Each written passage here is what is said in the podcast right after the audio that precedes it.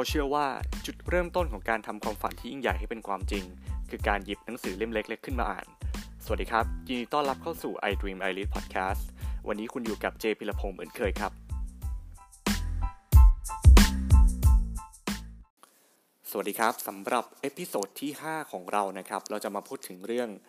แนวคิดเชิงสมบูรณ์ กับแนวคิดเชิงสัมพัทธ์นะครับ ซึ่งไอ เรื่องประเด็นเรื่องนี้นะครับ ผมได้รับแรงบันดาลใจมาจากหนังสือเรื่อง White Sky นะครับ ซึ่งเขียนโดย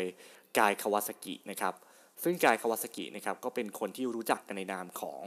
Apple Evangelist นะครับหรือว่าเป็นคนที่เผยแพร่ลัทธิของ Apple นะครับ เพราะว่าคนคนนี้นะครับเป็นเป็นพนักงานของ Apple รุ่นแรกๆเลยนะครับ ที่ดูแลเรื่องการตลาดของเครื่อง Macintosh นะครับ ซึ่งหนังสือเรื่อง The White Skies นะครับ ที่ กายคาวาสกิแต่งนะครับก็จะเขียนถึงเรื่องของอชีวิตของตัวเองนะครับ ตั้งแต่ตอนเป็นเด็กเลย แล้วก็การศึกษาเป็นยังไง ก่อนที่จะมาเข้าทำงานที่ Apple ทำอะไรมาก่อนนะครับ แล้วทำยังไงถึงได้มาเจอสตีฟจ็อบแล้วก็เข้ามาทำงานที่ Apple เนี่ยทำอะไรบ้างนะครับ ซึ่งในแต่ละตอนเนะครับเขาก็จะสรุปสรุปเรื่องสรุปด้วย wisdom นะครับว่าไอ้ปัญญาที่เกิดขึ้นจากเหตุการณ์นั้นๆนะครับ มันมีอะไรบ้างนะครับ ซึ่งในส่วนของคอนเทนต์หนังสือนะครับผมผมจะไม่พูดถึงนะครับ แต่ผมจะอยากจะมาพูดถึงเรื่องของ wisdom ข้อหนึ่งที่หนังสือเรื่องนี้พูดถึงนะครับ wisdom ข้อนั้นก็คือกายคาวาสกินะครับแนะนำแนะนำว่าจงอย่ามีแนวคิดเชิงสัมผัสนะครับ หรือว่าหรือว่าอย่ามี relative thinking นะครับ ทีนี้เรามาทำความเข้าใจกันก่อนว่าอะไรคือ แนวคิดเชิงสัมพัทธ์อะไรคือแนวคิดเชิงสมบูรณ์นะครับไอแนวคิดเชิงสัมพัทธ์นะครับ มันคืออะไรก็ตามที่มันไม่ได้มีคุณค่าในตัวของมันเองครับ คุณค่าของมันเนี่ยก็จะขึ้นอยู่กับสิ่งอื่นนะครับ ยกตัวอย่างเช่น เรื่องของการเก่งหรือว่าไม่เก่งนะครับไอเรื่องของการเก่งไม่เก่งเนี่ยเราต้องถามว่าเราเก่งเมื่อเทียบกับใคร หรือว่าไม่เก่งเมื่อเทียบกับใครนะครับ เรื่องนี้ดูได้ง่ายๆเลยนะครับในระบบการศึกษาของเราเนี่ยที่จะมีการ ranking นะครับว่าเราอยู่ในระดับที่เท่าไหร่นะครับสมมุติเราอยู่ในลำดับที่1นนะครับก็แปลว่าเราเก่งกว่าเพื่อนในห้องของเรานะครับหรือว่าในมหาวิทยาลัยนะครับที่มีการตัดเกรดเนี่ยอิงกลุ่มนะฮะเราก็จะรู้ว่าในกลุ่มของเราเนี่ยเราอยู่ในจุดไหนนะครับเพราะฉะนั้นความเก่งหรือไม่เก่งเนี่ยมันเป็นสิ่งที่ขึ้นอยู่กับสิ่งอื่น ขึ้นอยู่กับคนอื่นนะครับ มันไม่ได้มีคุณค่าในตัวมันเอง อีกอีกตัวอย่างหนึ่งสำหรับความคิดเชิงสัมผัสนะครับ ก็คือเรื่องของความรวยหรือว่าไม่รวยนะครับ ก็เหมือนกับความเก่งไม่เก่งอะรวยไม่รวยเราก็ต้องไปเทียบกับใครอะรวยเมื่อเทียบกับคนนู้น จนเมื่อเทียบกับคนนี้นะครับไอประเด็นนี้ผมคิดถึงเรื่องของอบทสัมภาษณ์นะครับ นักข่าว นักข่าวท่านหนึ่งไปสัมภาษณ์นักร้องโอเปร่าเซนโซปาโนท่านหนึ่งที่ชื่อว่ามาเลเคลัสนะครับซึ่งซึ่งโด่งดังมากนะครับในในยุคยุคหนึ่งนะฮะแล้วนักข่าวท่านนี้ก็ถามถามมาเลคาลัสว่าชีวิตของคุณเนี่ยประสบความสำเร็จมากเลย คุณน่าจะรวยแล้วสิมาเลคาลัสก็บอกว่า อ๋อ ฉันรวยนะ ถ้าเกิดว่าเทียบกับคนที่จน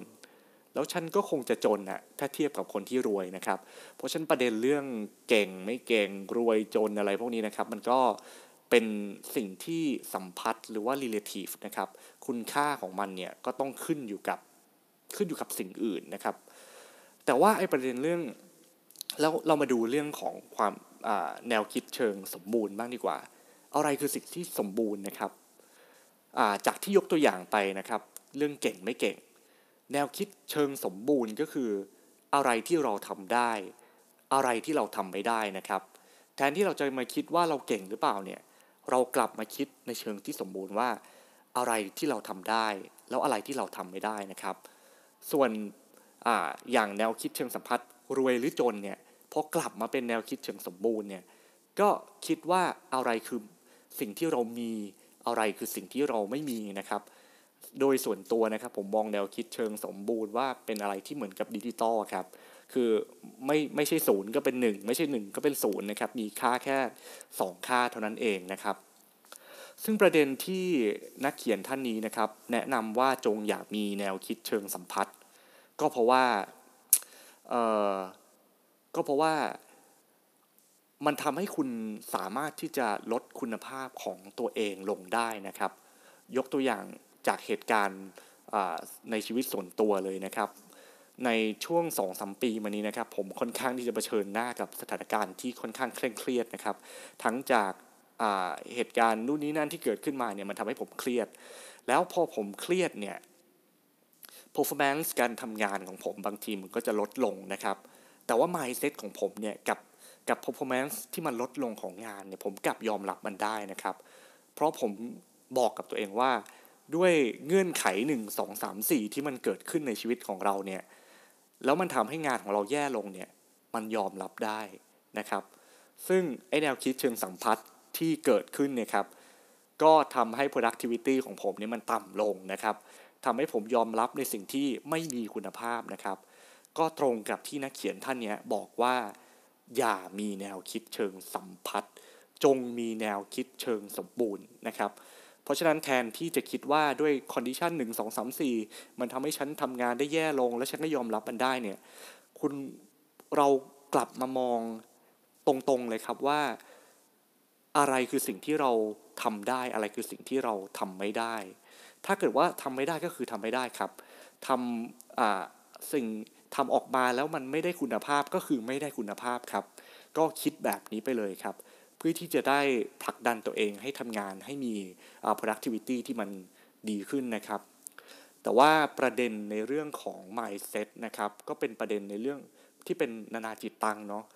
ะมันมันเป็นอะไรที่บางทีมันลางเนื้อชอบลางยานะครับ มันอาจจะถูกกับคนนึง แต่ว่าอาจจะไม่เวิร์กสำหรับอีกคนหนึ่งก็ได้นะครับ เพราะฉะนั้นถ้าเกิดว่าท่านผู้ฟังเนี่ยมีมีความเห็นยังไงเนี่ยก็ประแชร์กันได้นะครับ แล้วก็สำหรับวันนี้นะครับ ก็ขอลาไปก่อนแล้วพบกันใหม่ในเอพิโซดหน้านะครับ สวัสดีครับ